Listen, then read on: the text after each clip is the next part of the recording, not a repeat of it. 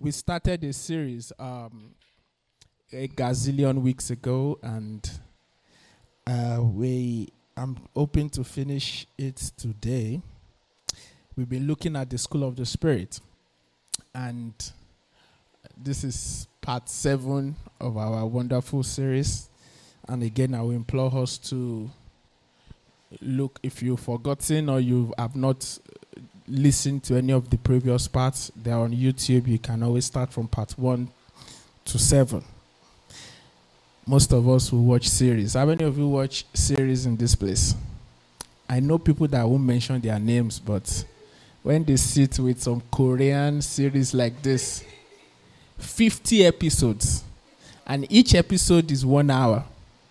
If you can watch that one, don't ever tell God that a sermon of one and a half hours is too much. The Koreans in heaven might slap your face. Hallelujah.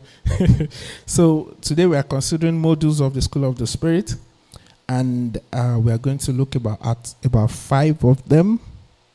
The number one, which is like the core module, is obedience. I'm going to be as fast as I can. Um, open your Bibles to Hebrews chapter 5, verse 8.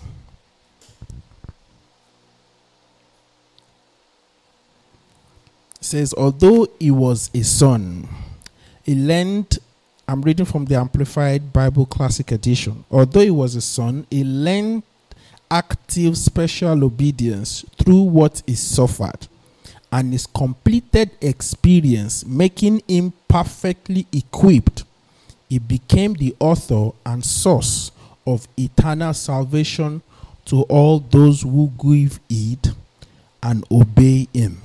This is a description of the Lord Jesus Christ. It says, although he were a son, and that applies to all of us too.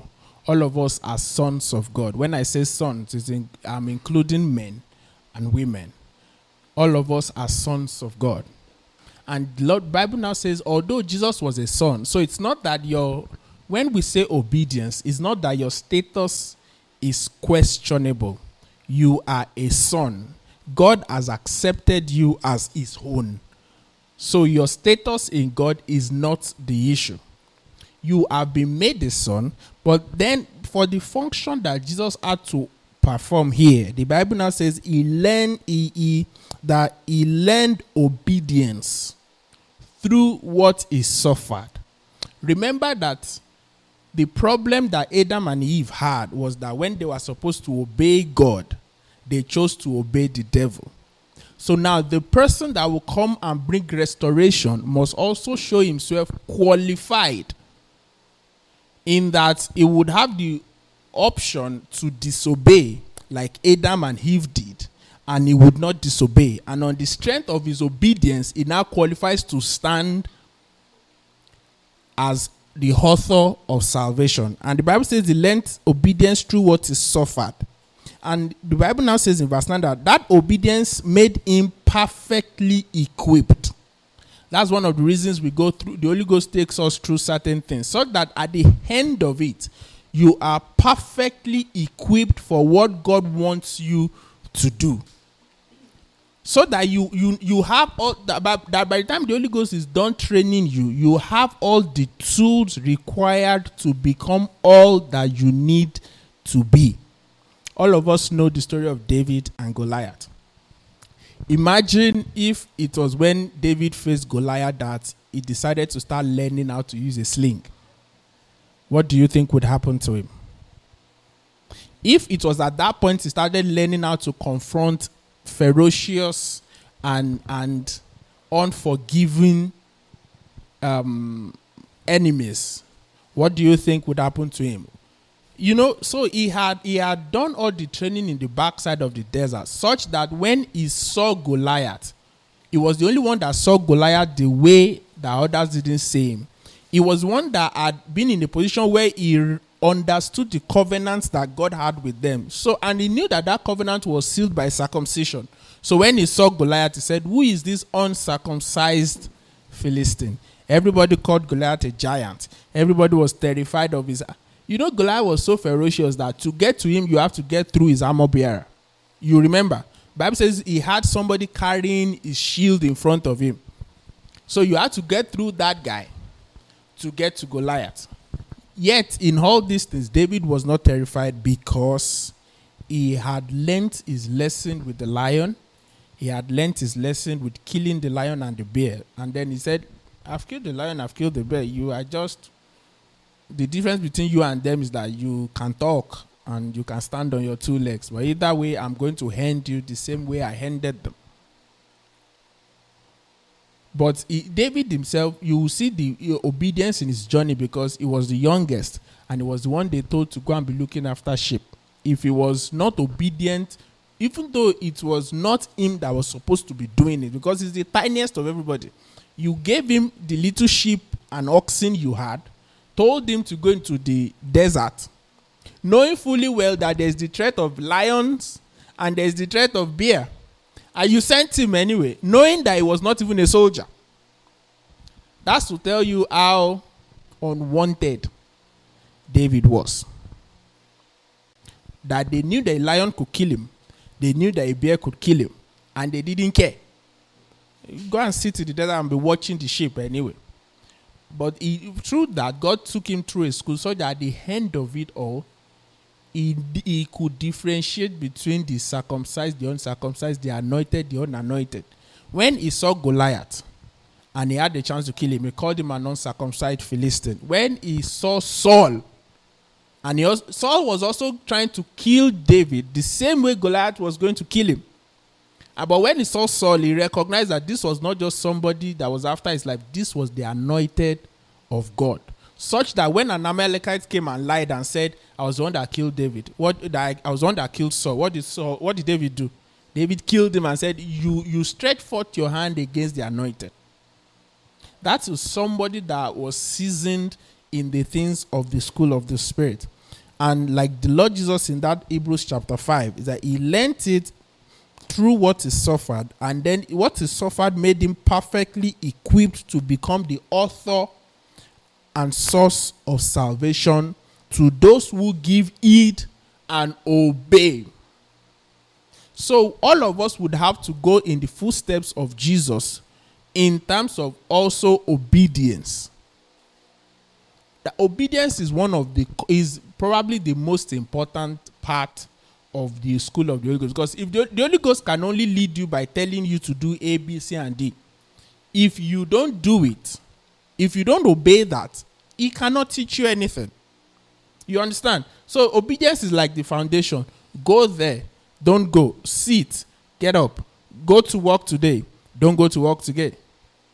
Heard of story of people that I think it was in their church one day and and um the pastor I think the pastor was like, don't go to work tomorrow. And the people were like, uh, if we don't turn up to work tomorrow, they might fire us. But the pastor told the specific set of people that they mustn't, they shouldn't go to work tomorrow. You know, part of those people worked at the World Trade Center. If they had not obeyed that day, the twin tower would have come up, come down on their heads. But he said, "Don't go," and they didn't. The Lord will help us in Jesus' name. The other thing I want to know is that even though the Bible says we learn obedience by the things we suffer, we must know that, like I've said, we don't suffer in vain. We don't go through things just for the sake of it. You must always look at everything you go through in the with the lens of what God wants you to learn. So if you are going through something, you must ask yourself a question. Um, is this because is this punishment for my sin? Or is this something that God is trying to show me. If it is punishment for your sin, repent. If it is not punishment for your sin, then you need to ask yourself, is it that God is trying to show me something, or is it that I've given the devil a chance and he has taken that chance to punish me? Because many times it is the devil that has taken an opportunity to punish men, to afflict men. And people say, oh, it's just God. We know the story of Job as far as Job was concerned, his own summary of that matter was the Lord giveth, the Lord taketh. Blessed be the name of the Lord. But was it God that took? Was it God that took? And because for long he didn't know that it wasn't God that took, he had a quarrel. His own quarrel was with God. because he didn't know that it wasn't God. God gives. God God does not just take away just for the sake of it, so you can just suffer for nothing. No. So we must know if it is the devil taking advantage of something or if it is that God is allowing it for a lesson that we need to learn. The Lord will help us in Jesus' name. Okay, so um also I must say this. I love saying it that poverty is not suffering for righteousness' sake. Write it down and don't forget. Po- poverty is not suffering for righteousness' sake. Yes, there might be times where you go through certain situations and circumstances, maybe as on your journey towards freedom, financial and all, all sorts of freedom that God wants to give you. But being having the mindset that poverty, you know, it had this thinking has afflicted the church before that they equated poverty to holiness. And so it was they allowed everybody else to go after money.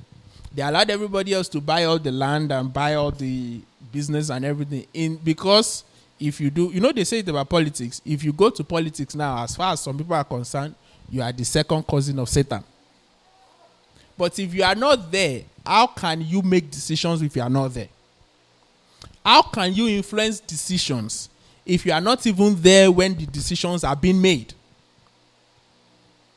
Yet, in the Bible, we have examples of politicians. Daniel was a wonderful politician, served about three or four kings. And eh, at every point, they knew Daniel for his God, and Daniel was a powerful, powerful rich man.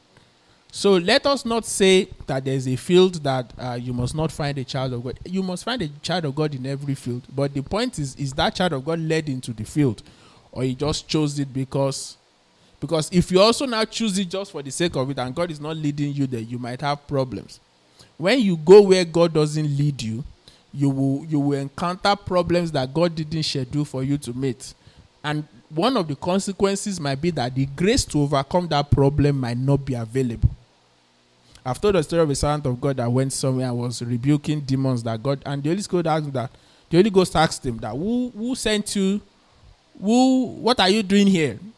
And he said, ah, Lord, can't you see these all these demonic activities and all that? And the Holy Ghost, did I send you? My friend, pack your bags and leave. So there's it's not every you know it's not every demon that let me not even let me not even start it's not every demon that you see that you can cast away. If the person hosting the demon loves the demon, you cannot cast out the demon. That's why when you do deliverance, one of the things you first ask is, Do you want to be free?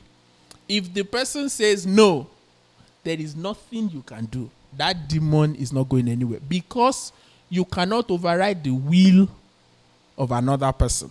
So you say, Do you want to be free? That's why Jesus will say, Do you believe I can heal you? Do you believe I can open your eyes? If the person says no, Jesus will walk away. You can no God has not given it to want anybody to override anybody other person's will in any situation. The only times where you might be able to override someone else's will is if you are responsible for a child. The child is not an adult. So at the point to which you are responsible for that child, you can tell that child what to do and what not to do. And unless a person sub- willingly submits their will to you, you cannot dictate what they can and cannot do. A pastor can do his best. But if somebody says, if, if a person doesn't want to come to church tomorrow, for example, what, what am I supposed to do?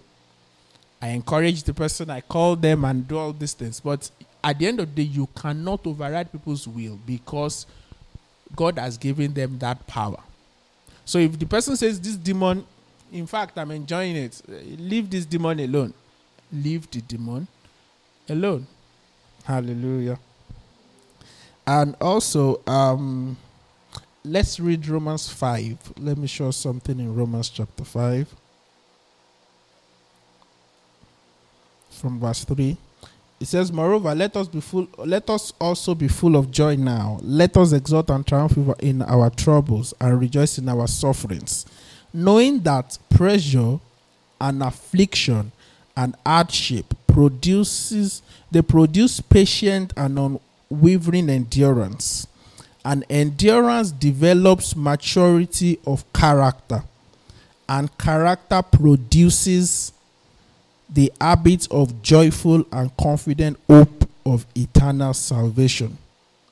So, one of the reasons we suffer is that God wants to build character in us. God wants us to be strong. So, you say to God, God, um, I help me. I don't want to lie today. You know what will happen to you that day? you will end up with opportunities to lie. If you say, Lord, I don't want to be angry anymore, the way God will help is that He will bring people that will annoy. So maybe the first day you are annoyed, and then you get back home and say, Lord, um, I failed today. How many of us, let me ask us this question.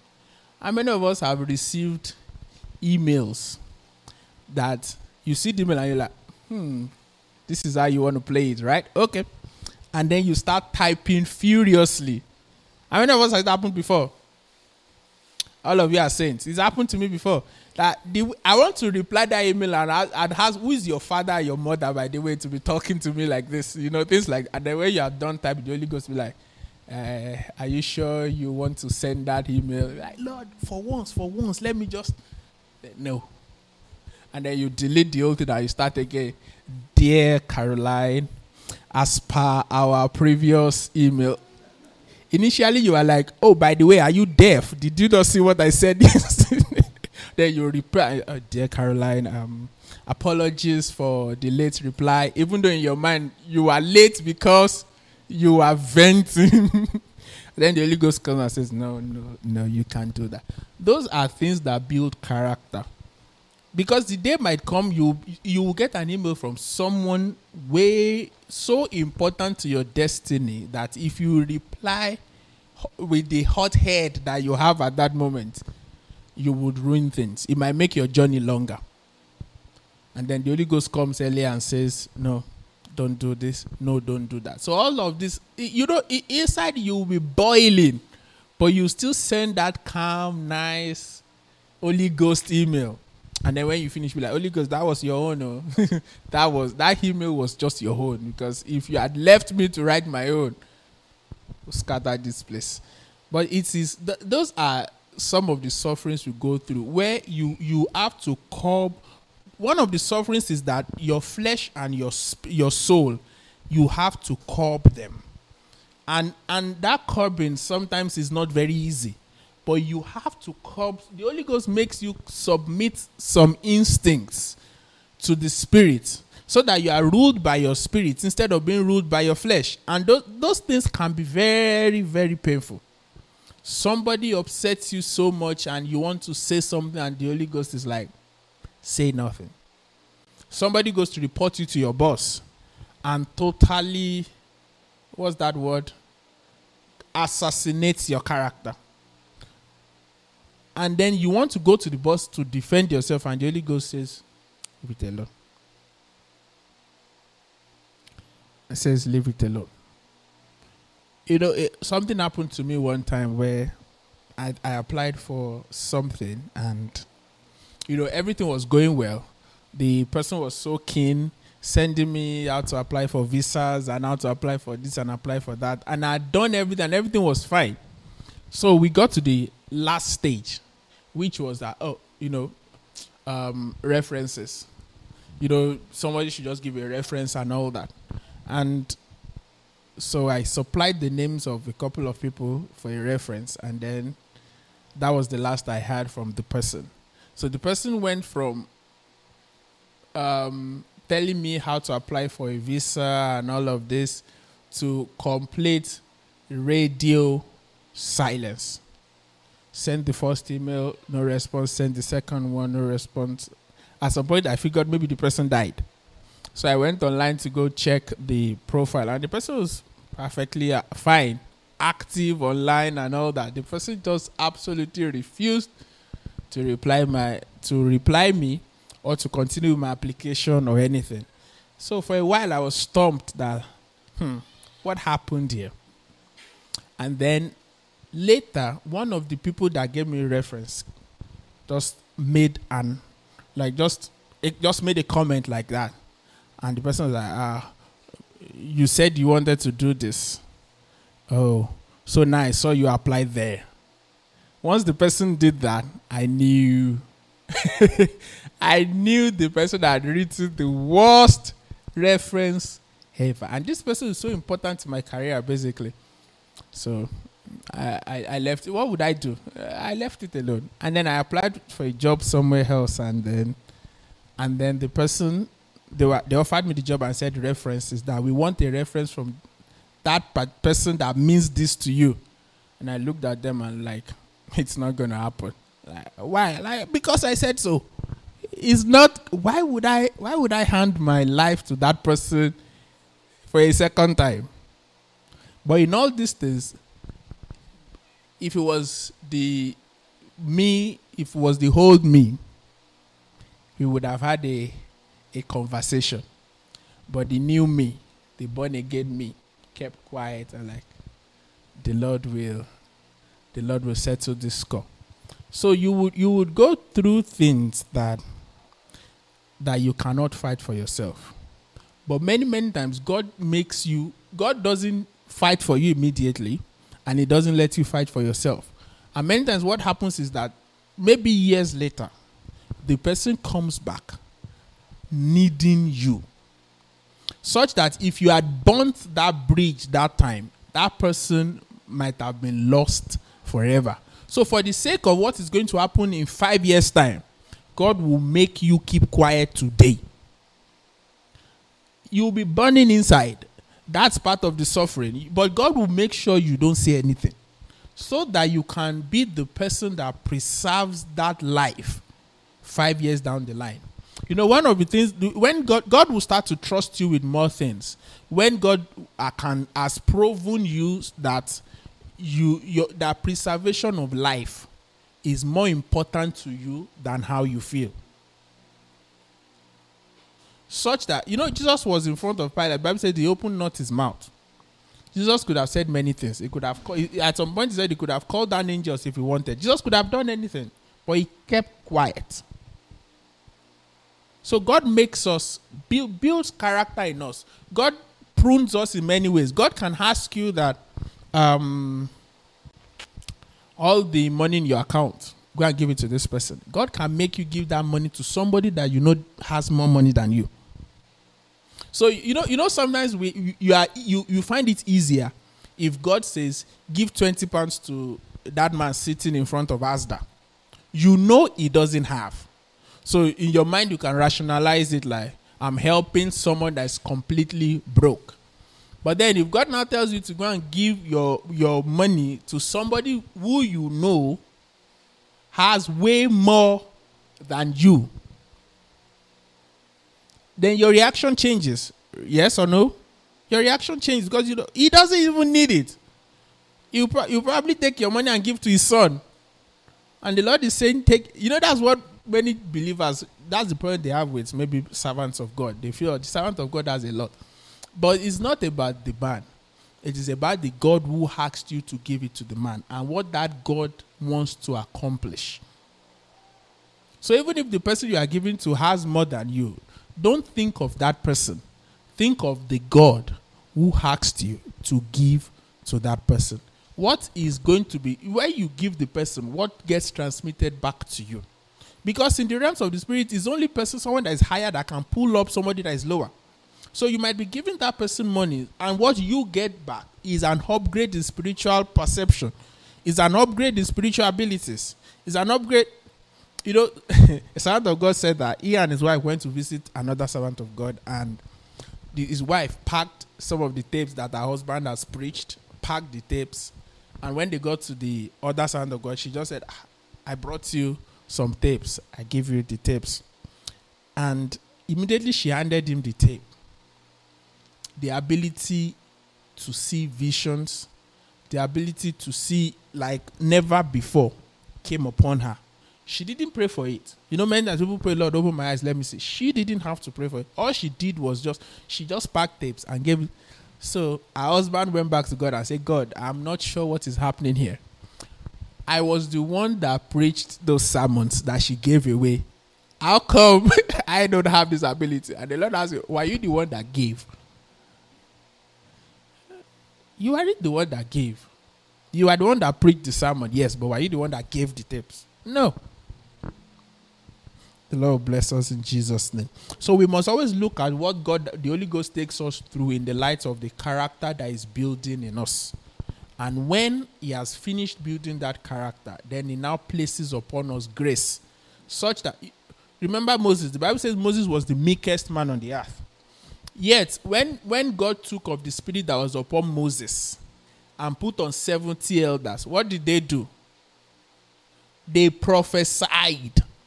They just they completely got lost in spirit. So imagine how much power that Moses was carrying, and the man was still calm, even though you made a few mistakes. But but if two million people were baying at you, how many how many days would you make it before you lost it? At some point, God came and said, Look, let me destroy these people and make a new generation of you. Moses was a Levite, he was an Israelite. And Moses said, No, no, no, no, don't destroy them.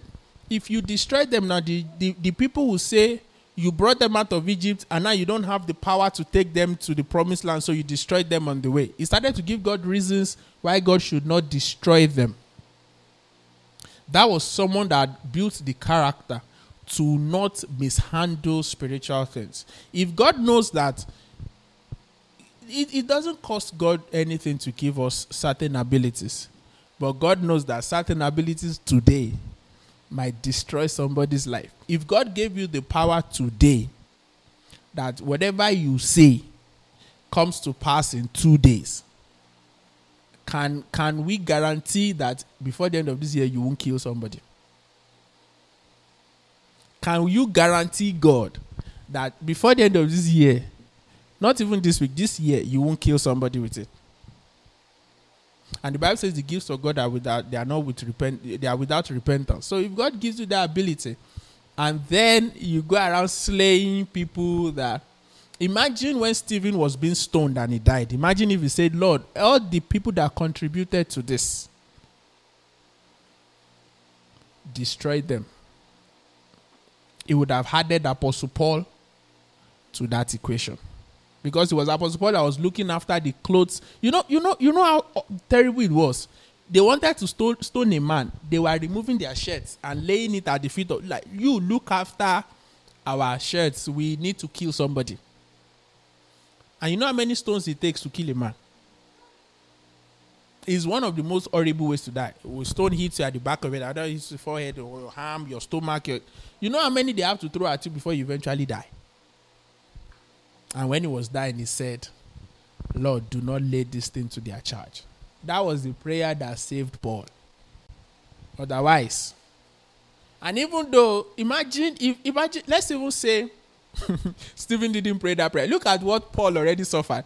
Even with that prayer that Stephen prayed, look at what Apostle Paul suffered. Now imagine if that prayer was not prayed.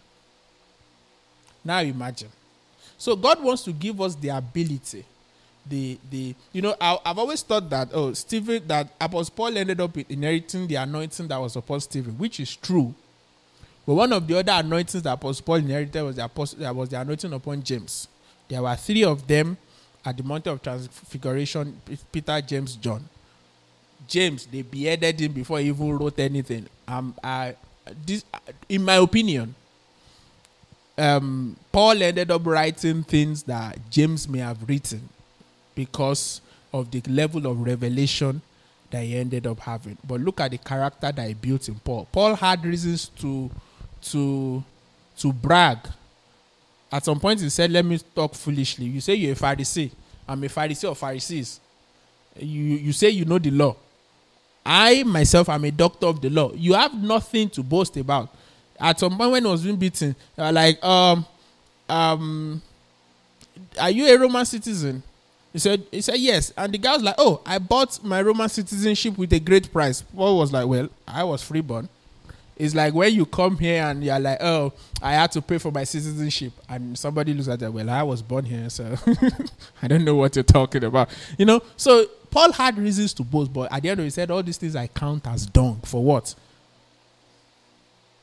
That is where God wants to get us to, where where we have the ability to inflict prob because we are that we have so much stature to to if you say leave, the person leaves. If you say die, the person dies. But that you are so conscious of the fact that God wants to save as many as possible that even when you have the ability to punish things, you don't. Just so that that soul that is precious before the sight of God can find a reason to be saved. Hallelujah. Number two, quickly. Uh oh. Number two is called spiritual dependence. You look at uh, the book of John 15, verse 5, it says, Without me, you can do nothing. You look at the book of Judges 16, you see the story of Samson. Uh, you know that story is such a crazy story. Like um, Samson, what's the source of your strength? If they bind me with new cords, I would, I would, I would become weak and be like other men. And they actually did it. If you told somebody the first one and they did it, you told them the second one they did it, you told them the third one they did it. How do you think you would tell them to do one and they won't do it? So he kept going, he kept going, he kept going. And we have discussed it here. It's because he didn't have real regard. At some point, said, oh, if you weave my hair in one way, the power will leave. And she did it. Spiritual dependence is that we get to that point in our lives where we learn to ask before we go. We learn to ask before we do. It is not that you're in the middle of the problem and then you now say, Lord, save me. I was listening to, to Daddy Do sometimes ago, and was given the testimony of somebody that uh, insisted on marrying an unbeliever. And insisted, like, you cannot marry an unbeliever. No, I love him. I do this. I do this. I do.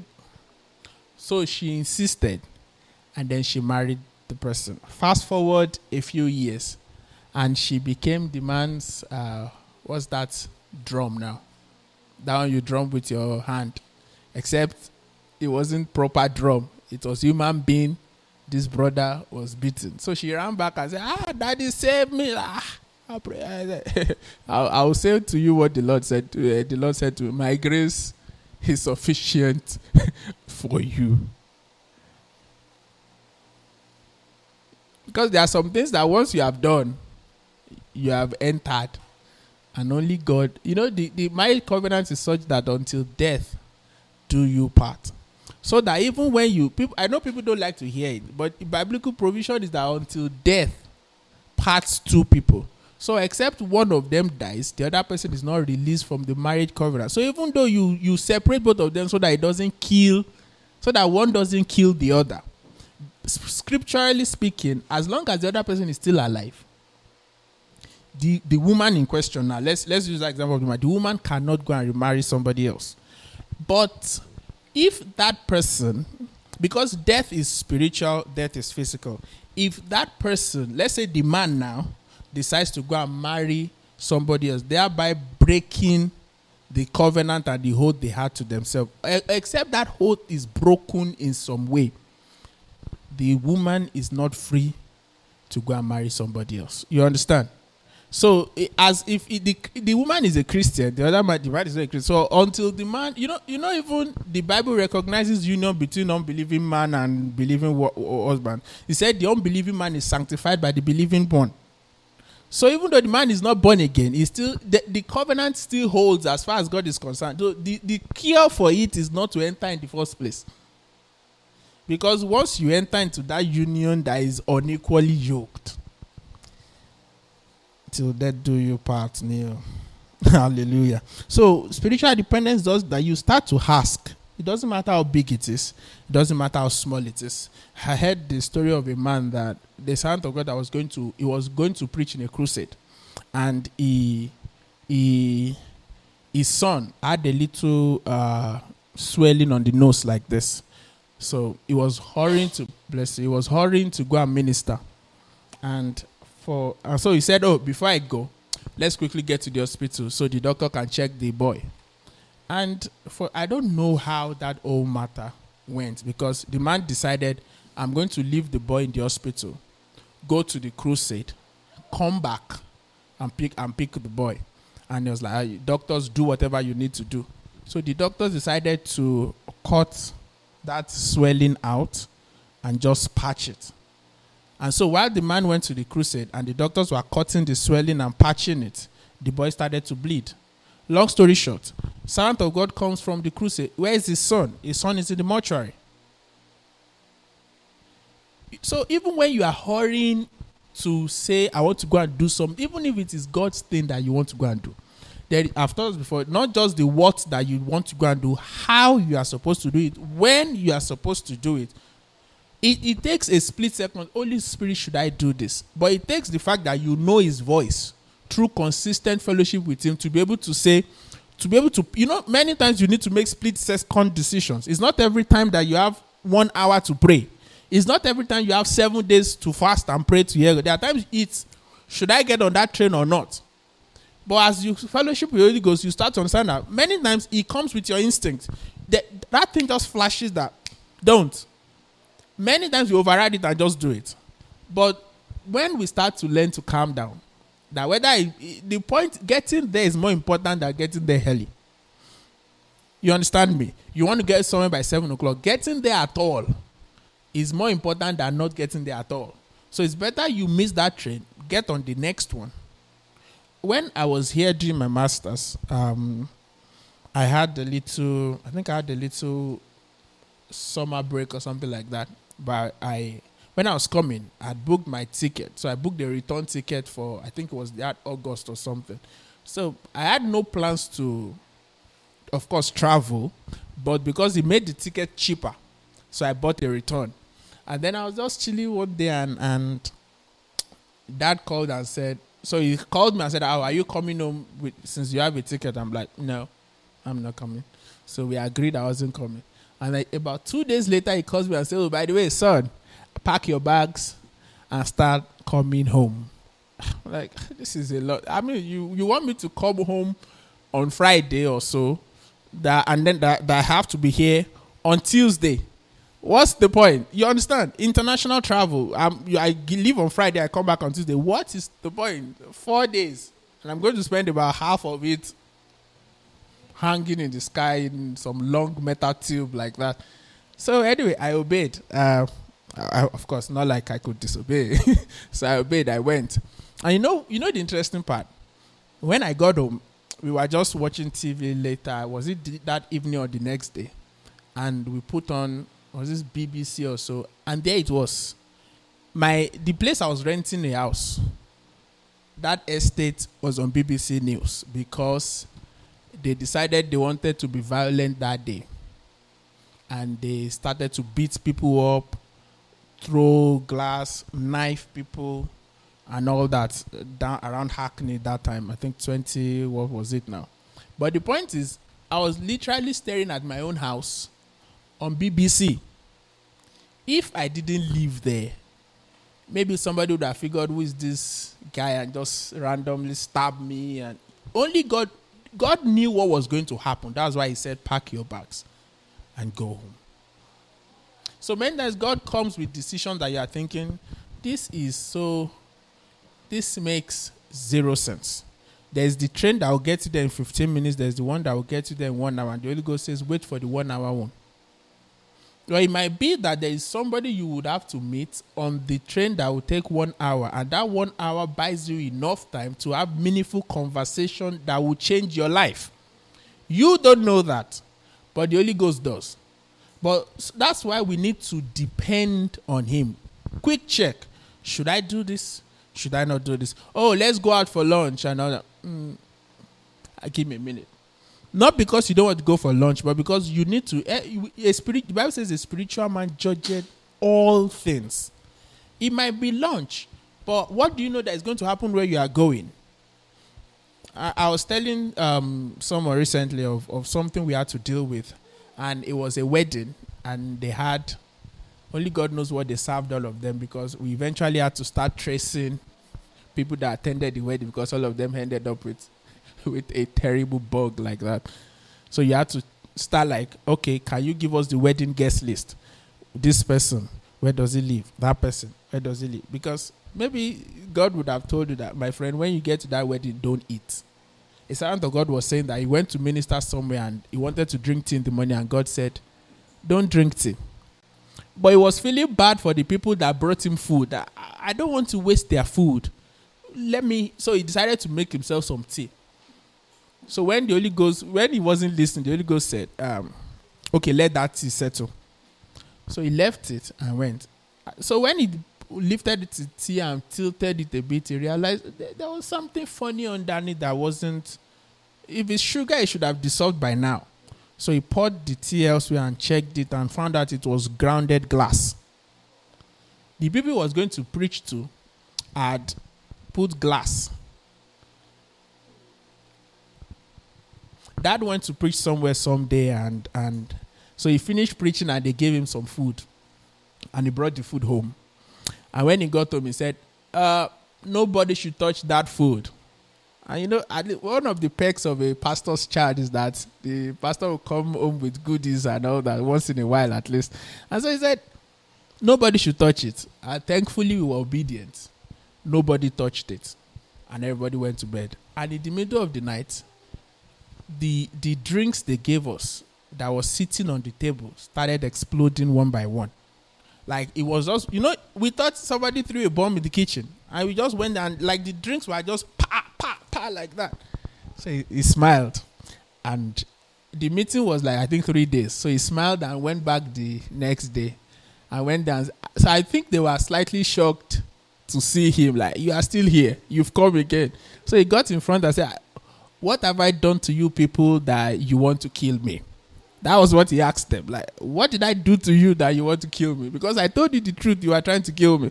All of them were. When he finished, so the elders came to him and said, uh, "Man of God, we have gone to check. Uh, the the food was was was not meant for you, sir. It was meant for uh, our resident pastor. So the food was meant for their own pastor, but as God will save that pastor."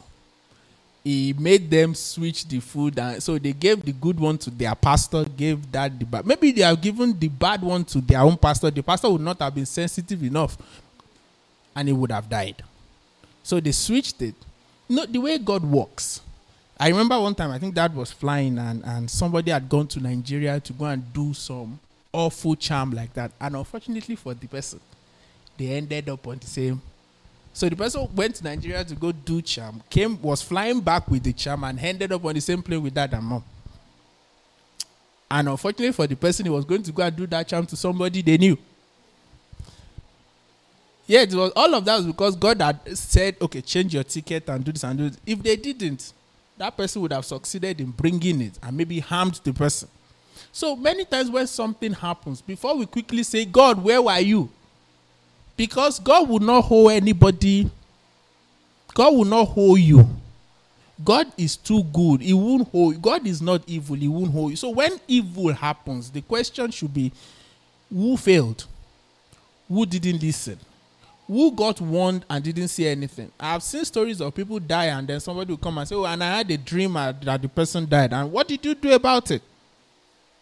Sometimes in this church a couple of years ago, uh, the Lord just showed me that hmm, Satan was trying to kill somebody. So um, I started to pray and pray and pray about it and all that.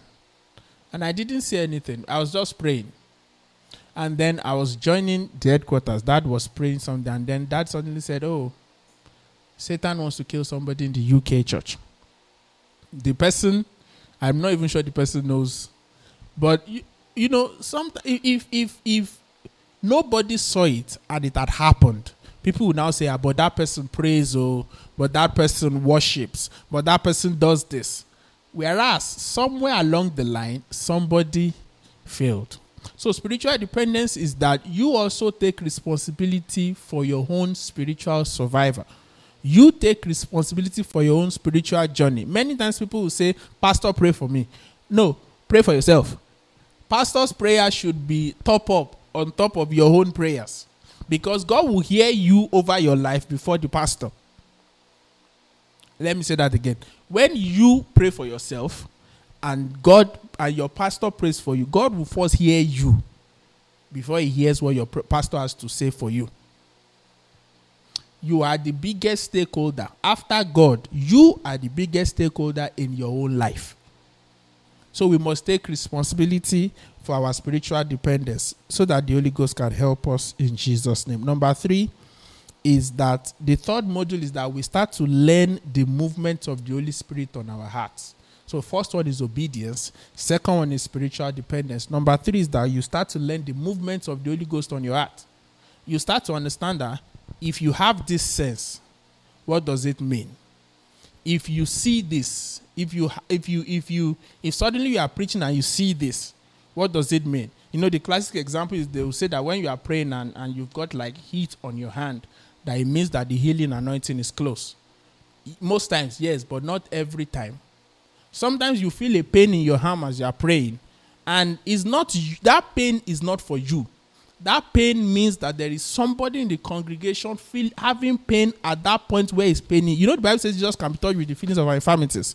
So sometimes your leg is paining you, and as the pastor you are thinking oh, it's because I've stood for too long. Whereas the reason it's paining is because there's somebody in the congregation whose leg is hurting, and you need to pray for. So as we start to journey with the Holy Ghost, you start to realize, okay, this is what this means. That's why they say it takes time to know God. That's why you must start early. Because it takes time to know that okay, this is what this means. This is what that means. This is what this feeling means. This is what this sensation means. This is what this vision means.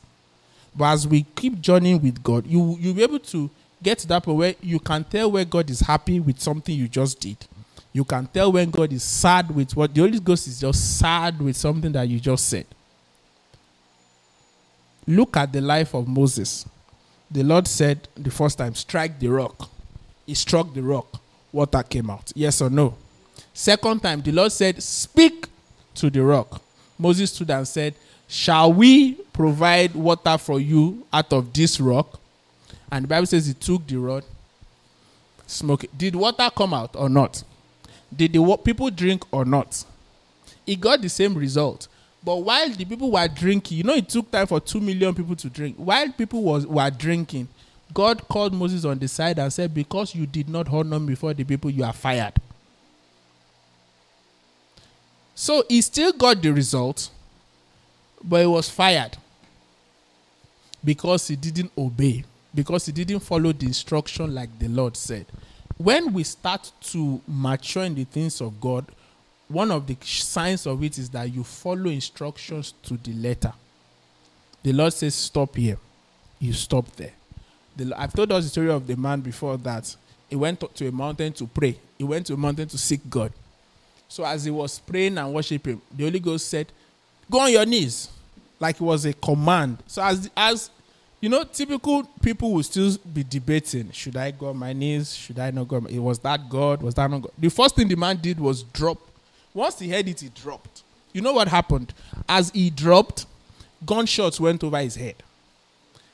The police had been tracing criminals, and they had traced them to the neighborhood of that mountain. So they thought they saw the thieves and started shooting. So if the man was standing, he would have caught the bullet in the head, and people would be like, "Oh my God, he went to the mountain to pray. They killed him there. He should have stayed in his house, not praying." But all of this is because he, he, he survived because he could he could hear God one, and because he had gotten to that place in obedience that it he didn't he didn't start debating with God. Should I kneel down? Should I not kneel down? Should I? Lord, we help us in Jesus' name and then the um, next one, the fourth one is called, is what I call spiritual dexterity and flexibility. And it follows on on the previous one. Now you've learned the spiritual dexterity and flexibility. Now you've learned the movements of the Holy Ghost. This it now you now get to the point where you need to start you need to start moving like Him. So you so so the Holy Ghost says, I, I want to heal somebody lay your hands. So you get to this one, the Holy Ghost tells you to lay your hands, you lay your hands. It is not you and the person gets healed. The problem is that many times when that happens, it is the man that people see. They do not see the Holy Ghost that is actually the one touching people. So you lay your hands on somebody, you get to the next person, and the Holy Ghost says, Don't lay your hands, and you skip the person. And then you lay your hands on the next person, and they're wondering what's happening. You've gotten to that flexible point where you you move the way the Holy Ghost wants to move. You speak the Holy way the Holy Ghost wants to speak. You respond. You you that is you become a vessel such that your responses are the responses of God. You know, there's a popular statement, what would Jesus do? That it will become literal that you what you do is what Jesus would have done in that situation. If Jesus saw a blind man that was willing to be healed, would Jesus have passed him by? No. So that when the Holy Ghost moves you to pray for, not everybody, not every blind man is to be prayed for. There are people that are blind. The people are blind for different reasons, and it is God that knows the reason for which that person became blind. Um, there was the story of a woman that she she started to interface with familiar spirits, such that she would say Jesus came to her room and did this and did that. But the brethren were thinking, this doesn't this doesn't sound you know satan likes to mimic god but what satan also cannot do is completely hide his identity. Somebody said jesus came to his room and and and he, he noticed he looked closely and realized this jesus had a tail. So he's like mm, okay say jesus is lord. If you are jesus say jesus is lord. You know that's where problems start because nobody bible says no one can call jesus god with except by the holy ghost and no one can call him accursed. So when you see a spirit, like I say, I have seen people completely led astray by spiritual experiences that they cannot deny. This woman in question, she eventually, eventually, this spirit came one day and said, I am Jesus and I would like to sleep with you. And then she said yes. And when they got to it, she became blind. I think she's dead now or something like that there are some things that that one is going to take more than that is not an issue of just laying on of hands and the matter is solved. I I have seen people that spirits appear to them and say, start walking this way, start walking that way, start doing, and then they do it. And I've learned in my little experience that people like that they are diffi- they are sometimes difficult to help because they cannot deny what they saw. I mean, if you saw the Lord Jesus Christ for real, and somebody tells you it's not Jesus, would you agree? So a spirit comes and speaks to people and say, I am Moses or I am Elijah, and starts to give them instructions. And it's not like they're imagining, he's standing. I heard the story of a young man that he one day went to the river and um, a spirit appeared to him on top, like physically he's looking at it with his two eyes like this. And so he starts saying, Oh, I've been watching you and I want to help you to see and help other people. So he said, Sure. So what, what would you what would you have me do? And the spirit said, Okay, if you provide these items in your in your in in the corner of your room, I'll be able to I'll be able to come. You know, you know what? You know why shrines are the way they are? Because those are eh, those every item in a shrine when um, Moses was going to build the, the, temple, the tabernacle, the Bible says the Lord said to him that make sure you build it according to specification. The reason is because that specification was a replica of the throne of God in heaven. And so it, the idea is to, as your, your will is done on earth, as it is in heaven. It's the same thing in every spiritual realm, even in the demonic spiritual realm. So if you, every spirit has a conducive environment. So if you create that environment, the spirit will come. And so the spirit can, it is we that don't fully understand nature. You don't know what trees really mean. You don't know what they can say. You don't know you don't know what animals when they make their sounds, what they are saying in the spirit realm, you don't know. But these spirits know. So when they say if you put this item, put seven peppers that way, put three this this way, put that this way, and then I will come. That's why it is dangerous. All these shows that make fun of witchcraft and then you wonder why people cannot sleep at night. Say if you um Ouija boards and all these things, you read these things and you they say repeat this, you repeat them and you wonder why something is pressing your neck in the middle of the night. That is why.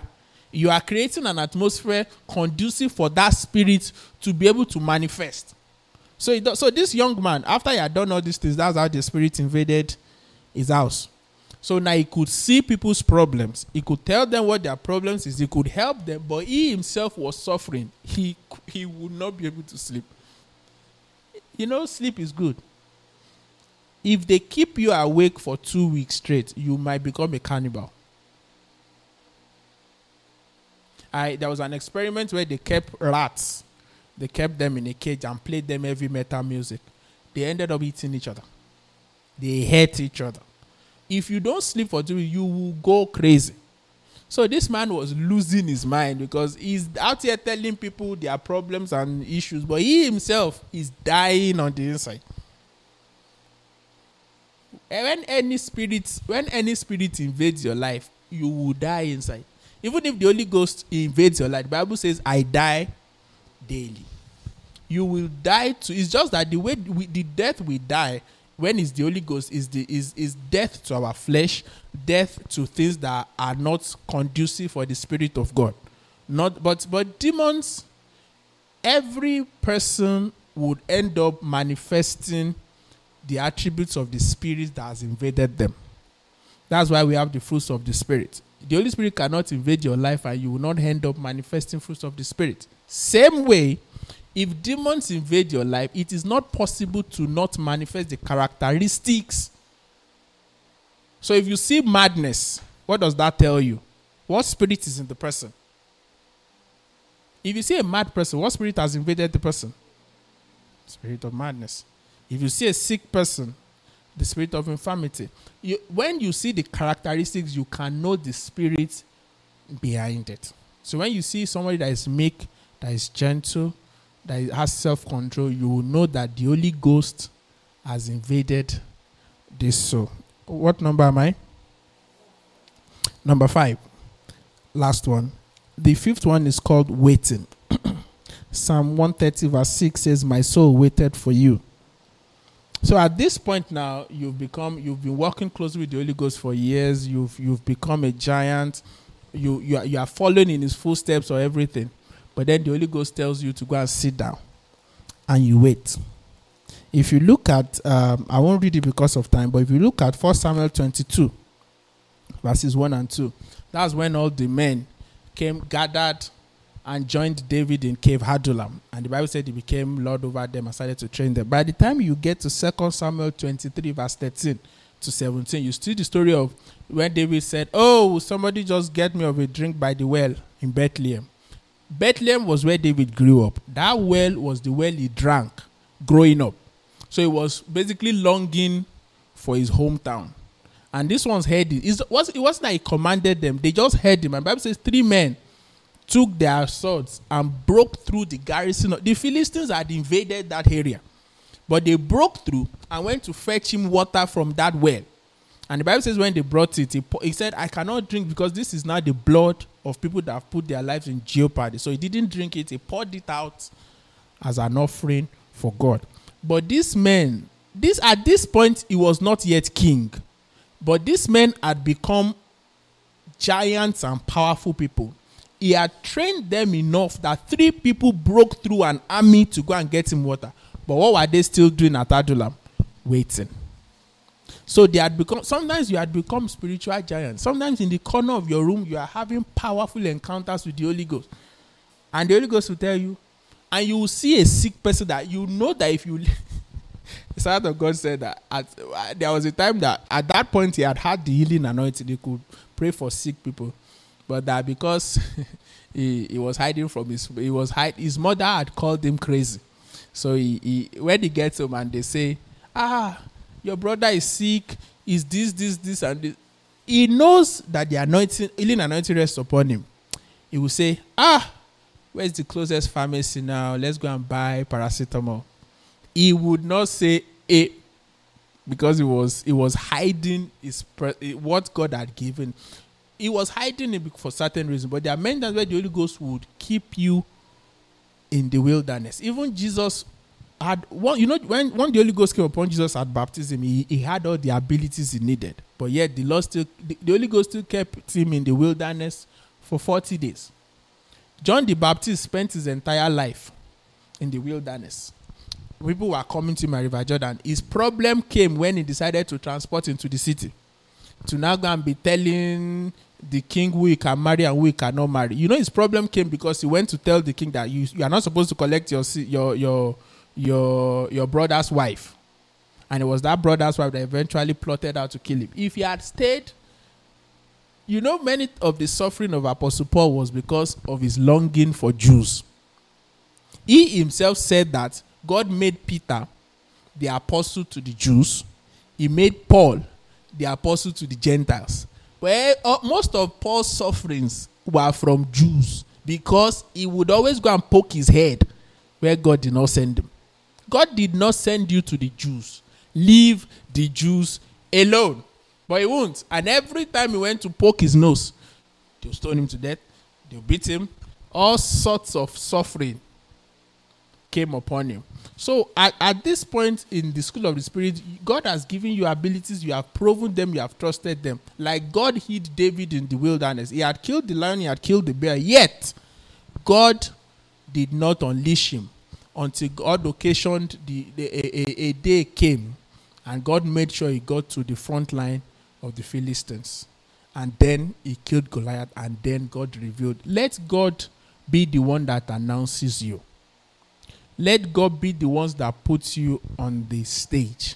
Let God be the one that shows you to the world. Because at that point, the security you need is also there.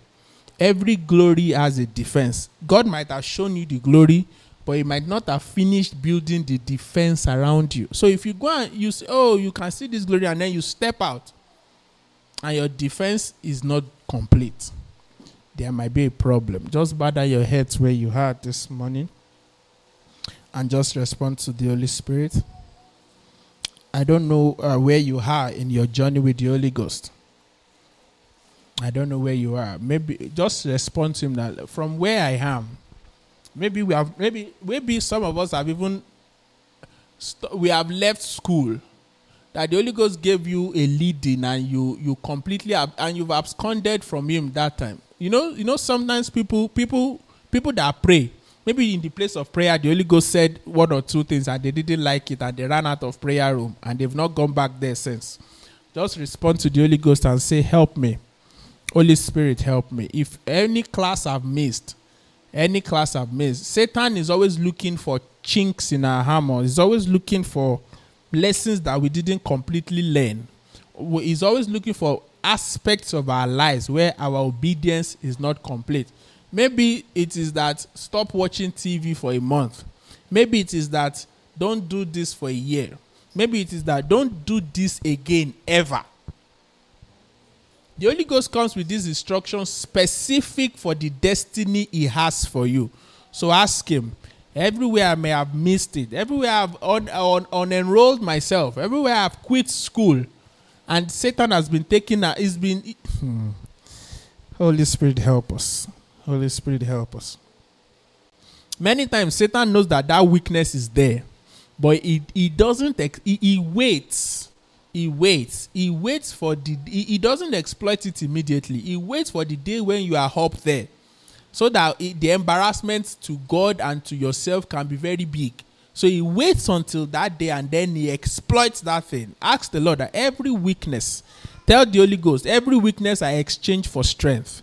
In the name of Jesus. Every weakness I exchange for strength. Every weakness I exchange for strength. Help me. Help me. Build my character. Build my person. Let me be flexible in your hand. Let me be flexible in your hand. Give me the strength to obey when you call. Give me the strength to obey as you call. Give me the strength to obey at the point where you call. Not not obey. Uh, Saul was telling Samuel, um, all the people you asked me to kill, I killed, and the people took the, the, the sheep and the oxen to sacrifice to your God. But Samuel told him that, my friend, you have disobeyed the word of the Lord. It is possible to be doing things that look like acti- God's activities, whereas you are in utter disobedience. There are people that look the most busy, sometimes are busy doing the wrong things. Say, Lord, help me. Help me. Help my heart. Help me to do your things the way you want them done, not the way I think they should be done. Help me, Father. Help me, Father. Help me, Father. Just make a commitment to God. Holy Spirit, help me. Just make a commitment to the Holy Ghost that as you show me, some of us have had abilities that we have lost because we had ignored them. Maybe there were things you could do before. Maybe there are spiritual abilities you could you could prophesy before you could you you dreamt and those dreams came to pass. You you saw visions. You oh, spiritual abilities. You could pray for sick people and they will recover. All sorts of things. But but some things that happened that put a distance between you and the Holy Ghost, and now those abilities are lost. Ask for them back this morning. Say, Holy Ghost this ability I had before that has disappeared now. I ask that you restore. Have mercy. Forgive my disobedience and restore in the name of Jesus. Restore, restore, restore, restore, restore, restore. Everything lost, restore, restore, restore, restore, restore, Holy Spirit. Restore in the name of Jesus. Thank you, Father. In Jesus' name we have prayed. Precious Holy Spirit, thank you for your word. Lord, I ask that much more than we have said today and throughout this series, I ask that you you bring to our hearts, you bring to our remembrance. Teach us. You are the greatest teacher. Teach us. Help us to follow you lead us. We submit ourselves unto you once again. Lead us. Help us. Every class we have skipped, bring them back. Every lesson we have not learned that might allow Satan to exploit our lives in, in, in the future. Holy Ghost, fortify us, train us, help us, that we will be thoroughly furnished. No chinks in our hammer, no hole in our hammer in the name of Jesus. Thank you as you bless us as a people. Cause your face to shine upon us, be gracious unto us. In Jesus' name we pray. Amen. That brings us to the end of our seven part series. See? Uh, we got there in the end. Hallelujah.